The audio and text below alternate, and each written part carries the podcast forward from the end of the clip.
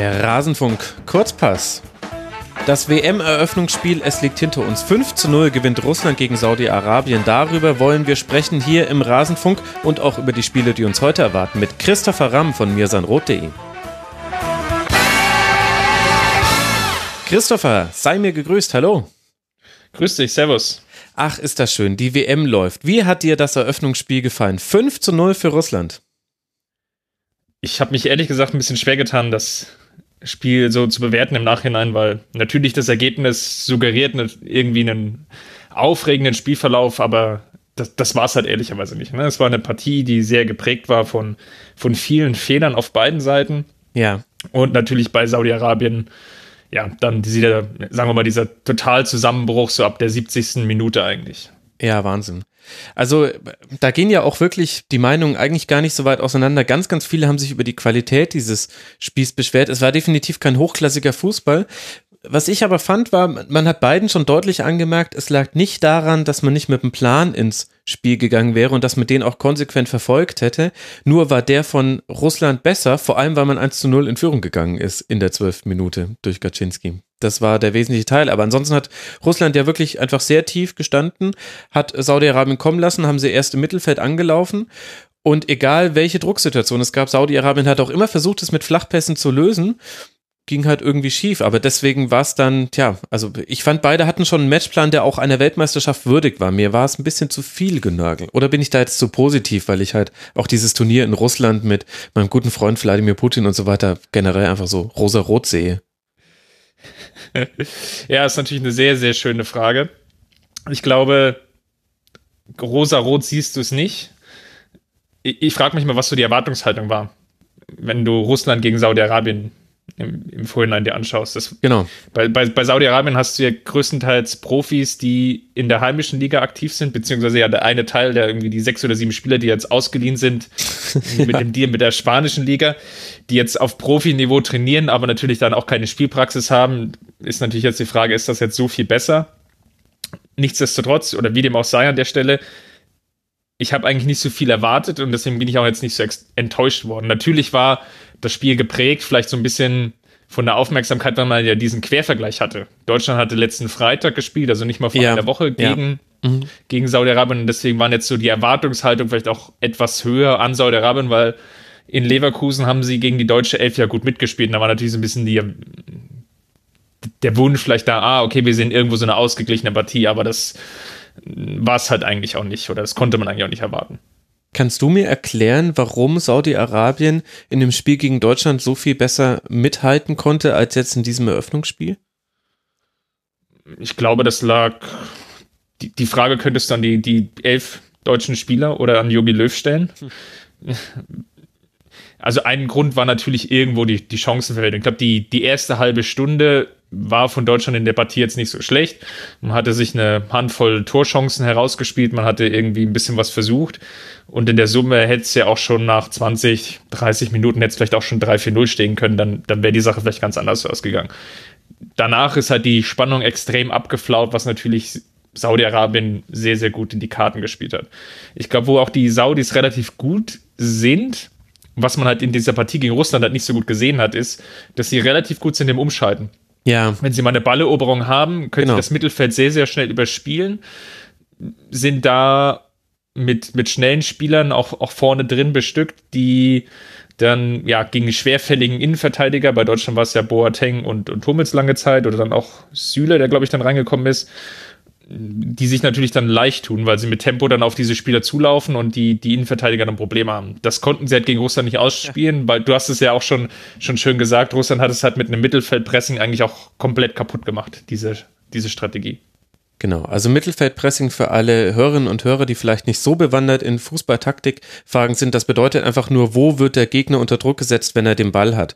Und Mittelfeldpressing heißt dann, der Gegner darf quasi bis zur Mittelfeldlinie mit dem Ball laufen und erst dann kommen die Gegenspieler auf ihn zu. So ungefähr so kann man es mal ganz grob beschreiben. Wenn man wenn, wenn man mal Bock hat, kann man sich irgendwie, glaube ich, die Partie nochmal im Real Life angucken und es gibt so ein paar ganz schöne Szenen, gerade in der ersten Halbzeit, als ähm, Osama, der, der Fünfer von Saudi-Arabien, glaube ja. ich, nicht die, die nochmal richtig im Kopf. Ja, Oma ist so, das. Osama Oma. ist äh, die drei. Das muss man zwar ja. eigentlich wissen, aber gut. Die, die beiden hatten ja so häufig den, den Ball alleine im ähm. Mittelfeld, genau. weil sie halt auch sehr, sehr hoch standen, die Saudis. Und aber fast halt keine Anspielstation in, ins Mittelfeld reingefunden haben. Und da waren ja teilweise katastrophale Fehlpässe drin oh ja. oder Risikopässe, mhm. wo, also wenn Matthias Sammer an der Seitenlinie gestanden hätte, ich, ich glaube, er hätte schon ein paar, ein paar Mal, also ich weiß nicht, ob, ob Hätte das man das Luschniki-Stadion direkt wieder renovieren können, das kann ich dir sagen. Ja, es war, also, ich meine, das sind ja jetzt die beiden Innenverteidiger, also die beiden Hasavis, Osama und Oma, die haben viel, viel Ballkontrolle gehabt. Deswegen hatte Saudi-Arabien auch so einen hohen Ballbesitz, 61 Prozent, weil Russland eben einfach es gar nicht drauf angelegt hat, den Ball wirklich in den eigenen Reihen zu halten, sondern erstmal war man darauf bedacht, selbst kein Tor zu fangen. Und dann hast du bei Saudi-Arabien, fand ich ganz gut gesehen, wie wichtig dann doch so eine Technikausbildung bei Spielern ist. Die hatten alle eine sehr gute Grundtechnik. Es hohe Passquote, 81 Prozent, wenige Fehlpässe, die waren aber immer bedeutend, aber es gab so so Kleinigkeiten, die mir aufgefallen sind bei Saudi-Arabien. Die haben zum Beispiel ganz häufig im Mittelfeld den Ball mit dem Rücken zum gegnerischen Tor angenommen, obwohl es gar nicht nötig gewesen wäre, weil sie nicht direkt von dem Gegenspieler hinten bedrängt wurden. Also das macht man ja normalerweise nur, wenn man quasi schon in der Zweikampfsituation ist. Das heißt, dieses Aufdrehen, dass man mit Blick nach vorne den Ball annimmt, weil man dann auch gleich die Passoption sondieren kann. So ein paar Spieler haben immer mal wieder den Ball völlig unnötig ja, ich würde sagen, falsch angenommen und dadurch kamen dann auch die Russen immer wieder zu Ballgewinnen. Also gerade äh, Gaczynski hatte zehn Balleroberungen, da waren mindestens drei, vier mit dabei in wichtigen Umschaltsituationen. Und das ist so eine Kleinigkeit, die halt einfach fehlt auf dem Level bei Saudi-Arabien. Absolut, Sherry-Chef, der ja dann auch reingekommen ist, der hat ja auch drei, vier, fünf solche richtigen ja, Balleroberungen, die, die ja eher atypisch sind für einen Offensivspieler. Ja. Und da merkte man vielleicht auch so das unterschiedliche Niveau ausgebildet bei Real Madrid, der konnte natürlich dann viele Situationen oder in einigen Situationen einfach gut antizipieren und wusste, ah, okay, der, der Spieler von Saudi-Arabien, der steht jetzt schlecht zum Ball, jetzt kann ich ihn attackieren, jetzt kann ich anlaufen und genau. hatte dann auch hin und wieder geklappt an der Stelle. Was heißt goldener Willi oder goldenes Händchen auf Russisch? Weißt du das? Hast du das recherchiert, Christopher? nein, habe ich nicht recherchiert. Leider nein. Aber lass uns über die Verletzung von Alan Jagoev äh, sprechen. Man dachte, eine herbe Stärkung, dann kommt ausgerechnet sein, sein, der für ihn eingewechselte Spieler und macht dann äh, zwei Tore. Richtig schön auch zum Teil. Eben angesprochener Cherry-Chef. Hat es denn in der Spielanlage deiner Meinung nach irgendwas verändert oder war das letztlich einfach nur positionsgetreuer Wechsel? War es ja sowieso und dann hatte Cherry-Chef eben das Glück, einen guten Tag zu haben an dem gestrigen Tag ja, also kann man, glaube ich, so unterstreichen. Cherichev, wie schon erwähnt, gute Ausbildung bei Real Madrid genossen, jetzt bei Villarreal, guter Dribbler, einigermaßen schnell. Das hatte sich an dem Tag eigentlich bezahlt gemacht, weil, wie wir es vorhin schon gesagt haben, wenn die Saudis irgendwie leichte Fehler gemacht haben, Ballverluste zu Fehlern gezwungen wurden, dann haben es die Russen eben wiederum auch sehr, sehr schnell gespielt, indem sie einfach so einen, den langen Pass nach vorne gespielt haben. Ähm, Gaczynski zum Beispiel oder auch äh, Zobnin, die waren ja im Endeffekt da gar nicht im Spielaufbau involviert, sondern es ging ja meistens über äh, oder Fernandes, eigentlich mhm. direkt über die Außen, dann relativ steil nach vorne. Das war ja so der Matchplan der Russen. Was auch schlau ist, weil wenn das schief geht, passiert nicht so viel. Auf den Flügeln genau, kann man den Ball eher mal verlieren. Äh, es reicht halt gegen Saudi-Arabien. Die Frage ist es halt, ob es jetzt dann gegen, gegen Uruguay zum Beispiel dann auch reichen wird oder gegen Ägypten an der Stelle. Ja. Da wird sicherlich auch interessant sein, ob Golovin nochmal so ein tolles Spiel machen kann, wie jetzt im Eröffnungsspiel. Unglaublich wichtig. Hat fünf äh, Torchancen vorbereitet, zwei Vorlagen gegeben, ein Tor dann selbst noch erzielt. Wir erinnern uns an den wunderbaren Freistoß in der Nachspielzeit, die meisten Ballkontakte auf dem Feld gehabt.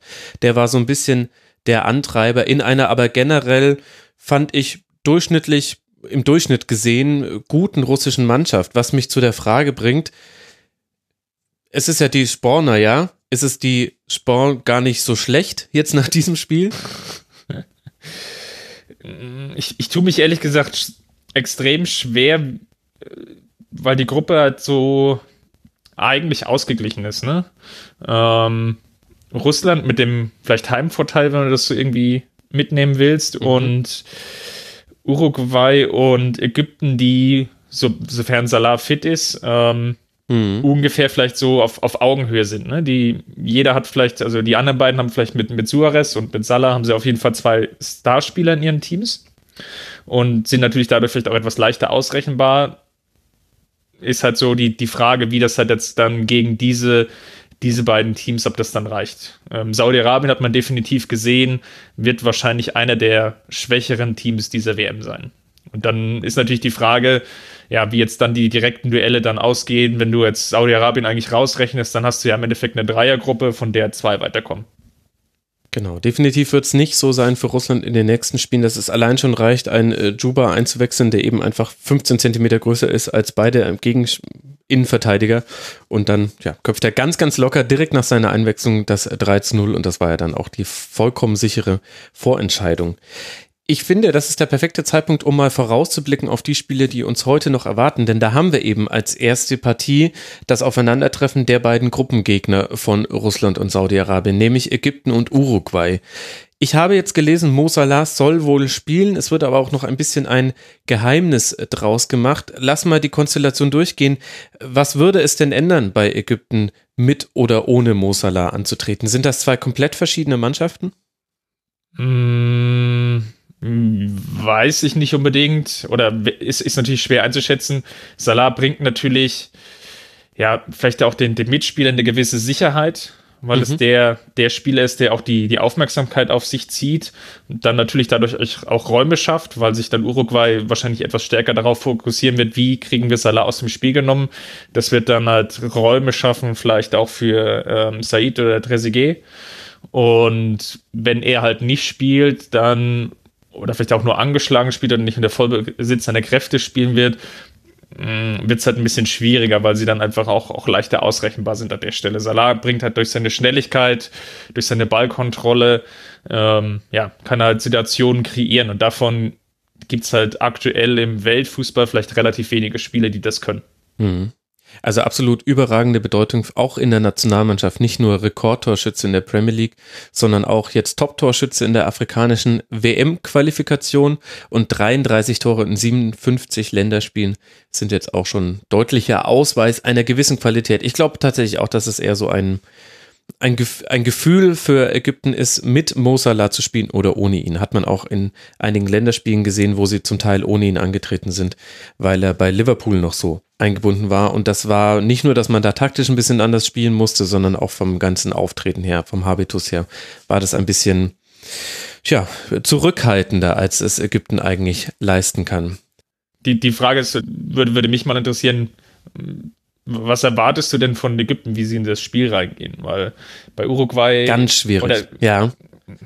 Wenn du sagst, Uruguay ist vielleicht der, der Favorit dieser Gruppe, ich finde das immer extrem spannend in diesen Situationen, wo du ja nur drei Spiele hast. Mhm. Und wenn du das Eröffnungsspiel gegen den vermeintlich stärksten oder gegen die vermeintlich stärkste Mannschaft hast. Deswegen, ich, ich tue mich da mal relativ schwer, dann so die, die taktische Vorgabe irgendwie herauszulesen oder den, den Ansatz, den man wählen sollte. Ja, also häufig sind das ja Spiele, von der Konstellation her ist es so, dass du es nicht verlieren möchtest. Du möchtest es gewinnen, aber das Wichtige ist erstmal, dass du es nicht verlierst. Dann kannst du es nämlich mit zwei guten Leistungen in den nächsten beiden Spielen noch rausreißen. Jetzt habe ich mich gestern schon mit meinem 0 zu 0 Tipp fürs Eröffnungsspiel leicht verbrannt. das kann man, glaube ich, so stehen lassen. War vielleicht nicht meine Glanzleistung. Ich rechne aber nicht mit einer Volloffensive von Ägypten und vor allem die wissen natürlich auch, wenn wir auf Uruguay schauen, was für eine irre Qualität wiederum Uruguay in der Offensive hat mit Luis Suarez und Edinson Cavani, hast du ja auch schon kurz angesprochen vor, vorhin. Deswegen rechne ich eigentlich, dass beide eher bei Anstoß, hätte man gesagt, mit kontrollierter Offensive starten und dann wird das Spiel trotzdem hoffentlich seine Dynamik entwickeln und es wird Torchancen geben. Also es muss jetzt nicht unbedingt so sein wie bei Russland gegen Saudi-Arabien, wo Saudi-Arabien ja keinen einzigen Schuss aufs gegnerische Tor hatte. Die gingen ja alle vorbei. Aber ich rechne ehrlich gesagt eher mit einer zurückhalteren deren Herangehensweise auch bei Ägypten.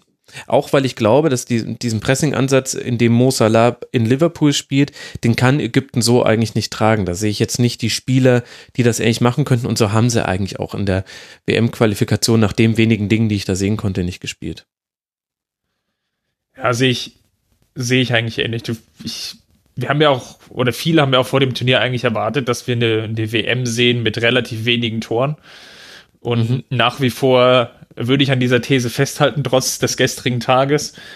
Und ich glaube, Ägypten, Uruguay könnte da den Auftakt machen an der Stelle. Ja, das Gefühl hatte ich auch so ein bisschen. Ich weiß jetzt gerade gar nicht, was ich getippt habe, will jetzt auch gar nicht mit meinen Tipps hier um mich werfen. Eigentlich interessiert das ja auch niemanden. Ich verstehe das gar nicht, warum immer überall getippt wird. Es interessiert mich doch gar nicht, was andere Leute sagen.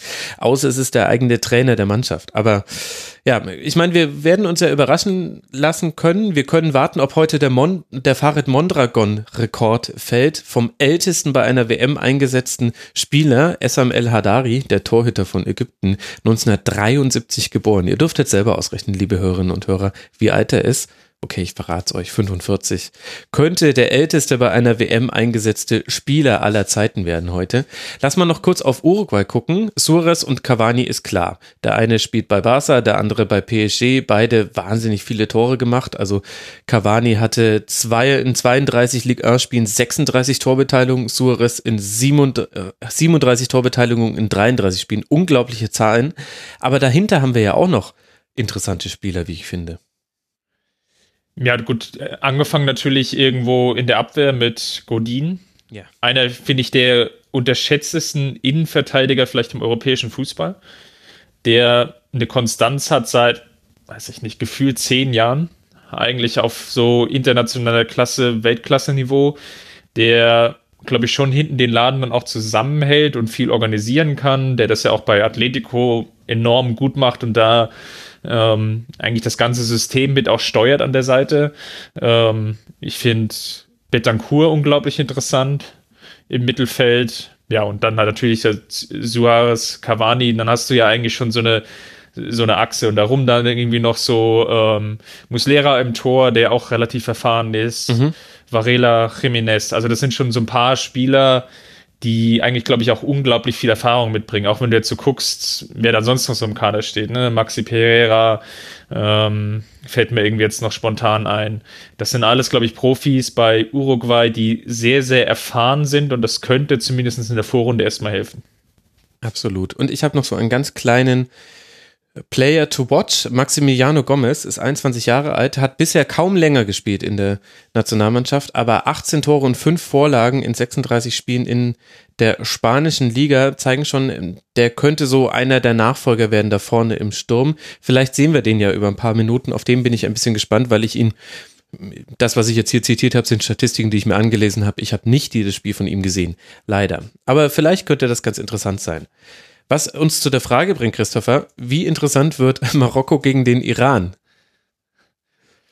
Ähm, ist das jetzt das Nigeria-Iran-Spiel der WM 2014? Das wird, glaube ich, die entscheidende Frage sein, oder? Mm, äh, hol erstmal die Hörerinnen und Hörer, die sich vielleicht nicht mehr dran erinnern, nochmal mit ins Boot. Was ist uns da entgangen, wenn man sich da gerade nicht mehr dran erinnert? Also wenn ich mich noch richtig dran erinnere, war das so 0 zu 0. Ja. Und die, die Partie hatte, glaube ich, war was Freitagabend um 23 Uhr. Es war, glaube ich, eines der, der, der späten Spiele auch noch für, genau. für europäische Verhältnisse. Und ich glaube, es war auch das erste 0 zu 0 der WM. Wir hatten vorher nur nur Spiele, die zwar auch nicht äh, äh, krachend hoch gewonnen wurden, aber ich glaube, in jedem Spiel vorher ist ein Tor gefallen und dann kam Iran gegen Nigeria, wenn ich mich gerade richtig erinnere. Ge ge gefühlt erinnere ich mich auch an keinen Torschuss. Aber da könnte ich mich jetzt auch täuschen. Aber es war auf jeden Fall so eine, es, es war ein 0 zu 0 der schlechteren Sorte, wie man so schön sagen würde. Aber wir haben ja diesmal Marokko mit im Boot. Und ich würde sagen, nicht nur, weil man da viele Spieler kennt, also Medi Benatia, Amin Harid, äh, Younes Belanda, dann Hakim Ziyech von Ajax Amsterdam, den kennt jetzt vielleicht nicht jeder, aber spielt da eine tolle Saison, hat ähm, Afraf Hakimi spielt bei Real Madrid, war in den letzten Spielen immer gesetzt in der linken Verteidigung. Also allein deshalb würde ich sagen, machen wir uns mal Hoffnung auf ein bisschen mehr Torchancen. Ja, ich, ich glaube, die, die Partie ist so ein bisschen der, der Appetizer für Portugal, Spanien. Und wie wir es ja vorhin eigentlich schon besprochen haben, okay, wie, wie gehen wir in diese Partie? Es ist ja hier genau auch der, so eine Konstellation. Wer die Partie gewinnt, im Endeffekt hat Chancen bei entsprechenden Ausgang gegen den anderen beiden Partien, die er dann führt. Also mal angenommen, Marokko gewinnt ja. jetzt gegen den Iran, dann wenn sie vielleicht gegen Portugal gewinnen oder gegen Spanien oder vielleicht beide unentschieden spielen, dass es je nachdem, wie die anderen Partien dann ausgehen, auch Chancen sind, ähm, weiterzukommen. Genau. Es ist eigentlich so von der Konstellation her so eine Partie, wo man sich eigentlich wünschen würde, dass beide Mannschaften was versuchen, weil sie mit einem Unentschieden werden sie es schwer haben, weiterzukommen.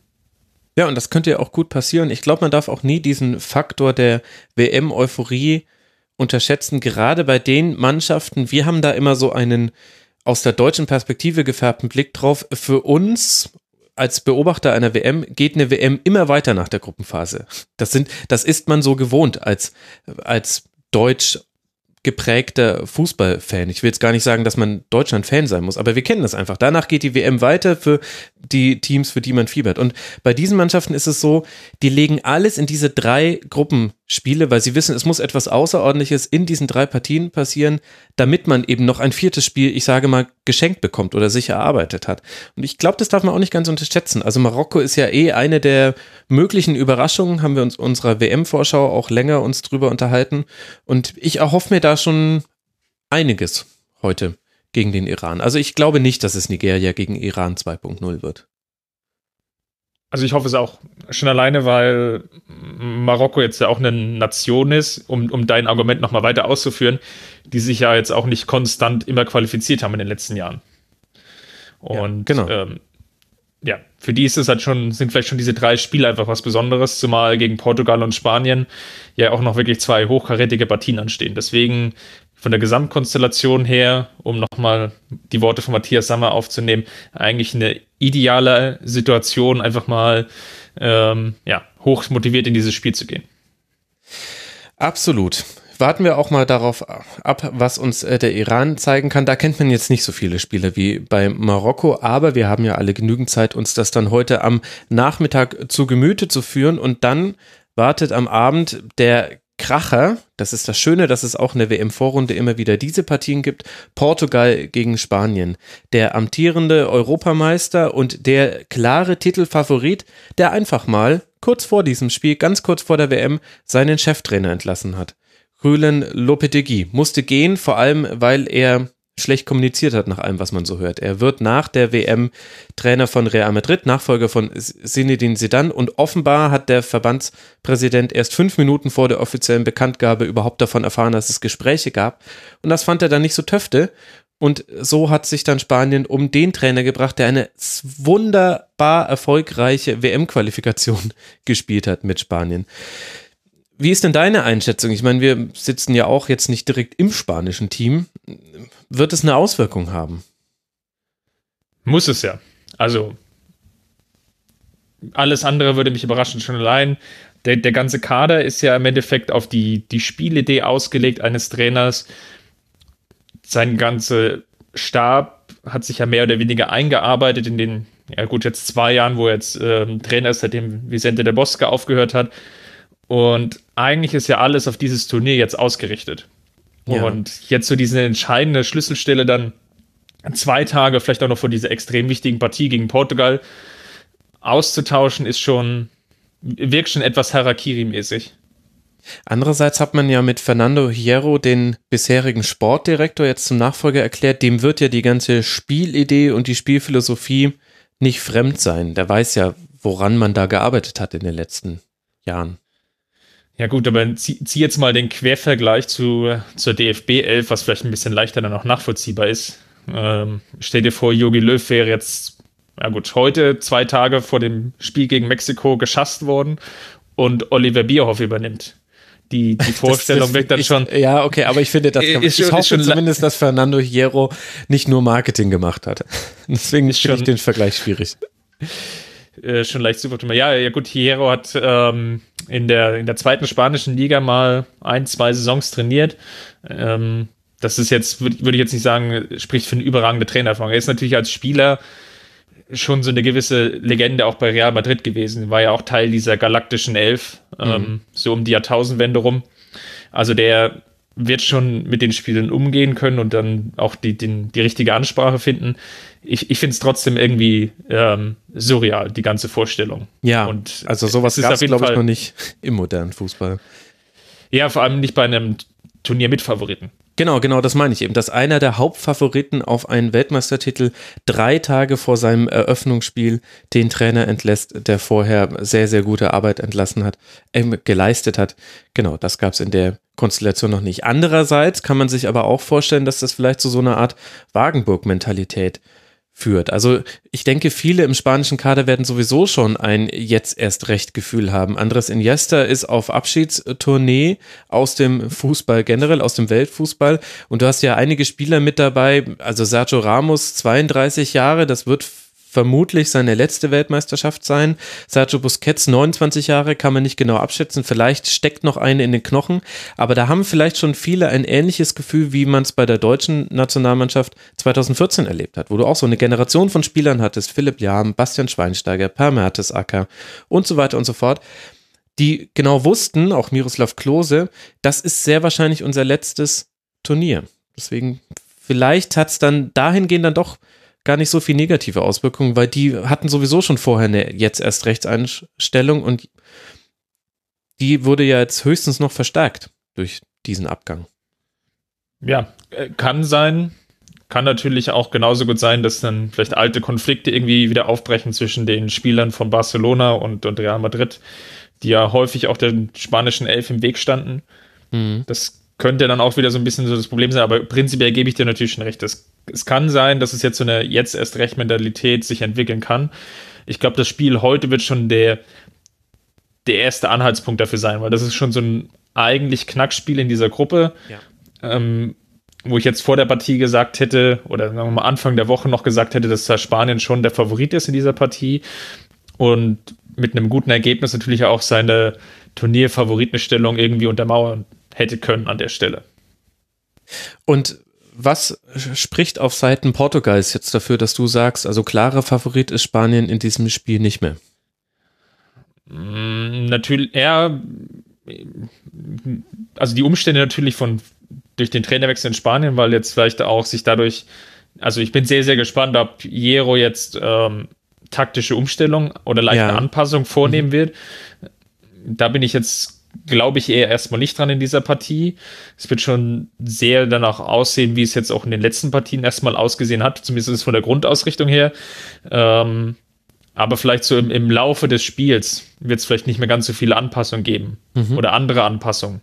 Und das könnte Portugal natürlich ein Stück weit helfen. Äh, darüber hinaus ist natürlich, die, die Spieler kennen sich alle untereinander. Vor allem jetzt äh, Pepe, Ronaldo, ähm, Andres Silva, mhm. die ja, haben zum Teil im gleichen Verein gespielt, in der gleichen Liga. Da ist jetzt eigentlich, glaube ich, da wird es wenig Überraschung geben. Ähm, vielleicht kann Portugal so ein bisschen die, die Konfusion, die wir eben gerade schon angesprochen haben, einfach an der Stelle auch so ein bisschen ausnutzen. Vielleicht auch so ein bisschen mit taktischen Kniffen. Weiß nicht, ob ich das jetzt ähm, Santos an der Stelle zutrauen würde. Dass er zum Beispiel die Spanier einfach mal überrascht, indem er vielleicht in den ersten zehn Minuten ein krasses Angriffspressing spielen lässt oder so. Einfach um so eine gewisse ähm, Verunsicherheit heraufzubeschwören oder auch zu provozieren. Wäre, wäre ein mutiger Schritt, kann ich mir irgendwie nicht so richtig vorstellen, aber wäre zumindest ein Ansatz, der vielleicht mal überlegenswert wäre. Ja, ich glaube, das wird auch spannend zu sehen sein. Wie wird eine definitiv auch nicht schlechte Mannschaft, aber auf dem Papier unterlegene Mannschaft gegenüber Spanien, wie werden die das angehen, zu versuchen, das spanische Spiel zu zerstören? Denn das ist das, was 2014 passiert ist. Äh, zuerst in einem Freak-Spiel gegen die Niederlande 0 zu 5 verloren. Das war das Rematch des WM 2010 Finals.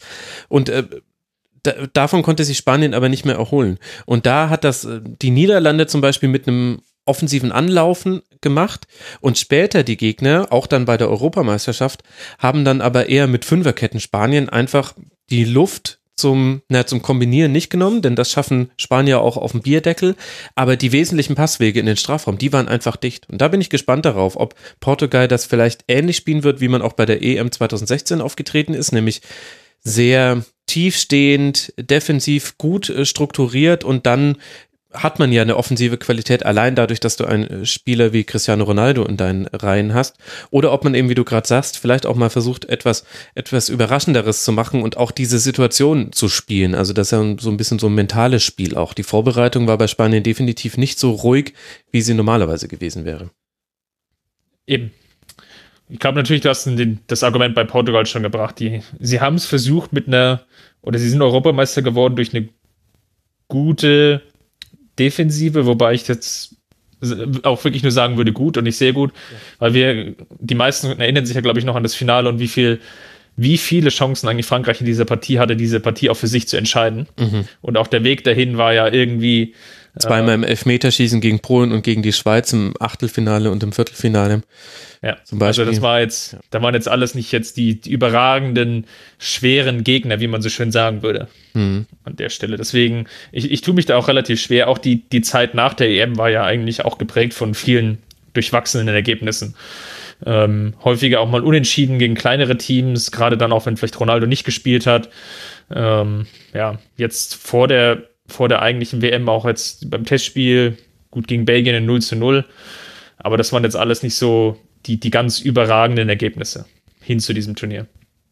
Ja, Portugal ein bisschen eine Wunderbox, eine Wundertüte. Heute Abend können wir das erstmal reingucken und werden dann sehen, was da drin steckt. Ob es ein Happy Meal wird für uns alle. Oh, jetzt habe ich, nee, jetzt habe ich indirekt Werbung gemacht. Das machen wir doch nicht. Mist.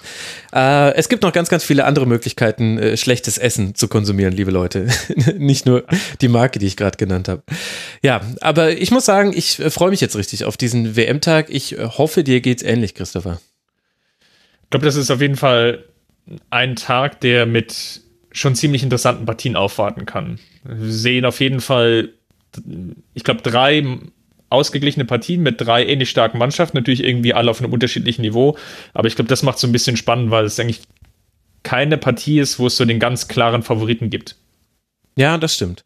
Und dann geht es eben dann morgen am Samstag direkt mit vier Partien weiter. Das heißt, wir werden jetzt auch so richtig ins kalte WM-Wasser geschmissen und so muss das auch sein. Dann vergisst man nämlich auch, dass zum Beispiel Saudi-Arabien gar keinen Schuss aufs gegnerische Tor hatte und vielleicht werden wir auch manches vergessen wollen von den Partien heute und das wird auch so kommen. Das ist das Schöne. Man erinnert sich ja dann eh nur noch an die Highlights. Ja. Christopher, vielen, vielen Dank dir, dass du dir die Zeit genommen hast äh, für diesen Rasenfunk Kurzpass. Ich habe zu danken. Danke, danke. Man kann dir folgen auf Twitter ramc und ich muss noch zwei Dinge loswerden. Zum einen muss ich mich korrigieren. Man sollte nie Dinge, die man ganz kurz vor der Sendung gelesen hat, in der Sendung dann zitieren. War auch so nicht geplant. Ich habe gestern gesagt, dass die UEFA die Nachricht, dass äh, Paris Saint-Germain nichts beim Financial Fairplay zu befürchten habe, ein bisschen in den Vor-EM-Trubel, WM-Trubel geschmissen hat. Das stimmt. Allerdings, was ich noch dazu hätte sagen müssen, es stand in der Meldung, die ich dazu gelesen hatte, leider nicht drin. Das bezieht sich noch nicht auf die die Transferperiode, in der auch Mbappé und Neymar zu PSG gewechselt sind. Das heißt, dieses Verfahren ist noch offen, da könnte noch was kommen. Das habe ich falsch gesagt in der Sendung. Bitte verzeiht mir das, war definitiv keine Absicht. Und wenn ich jetzt schon indirekt vorhin aus Versehen Werbung gemacht habe, sollte ich an der Stelle noch den Hinweis machen, eigentlich ist der Rasenfunk werbefrei. Das heißt, wir sind Hörerinnen und Hörer finanziert und wie ihr das tun könnt, erfahrt ihr auf rasenfunk.de slash unterstützen und wir würden uns sehr freuen, wenn einige von euch das zum Anlass nehmen, uns mit einem kleinen Beitrag Beitrag, 1 Euro, 2 Euro pro Monat zu unterstützen. Dann können wir nämlich das, was wir hier tun, für immer machen. Und das wäre doch das Schönste überhaupt. In diesem Sinne, danke dir, Christopher. Danke euch, lieben Hörerinnen und Hörern. Und dann hören wir uns morgen wieder im WM Kurzpass. Bis dahin macht's gut. Ciao.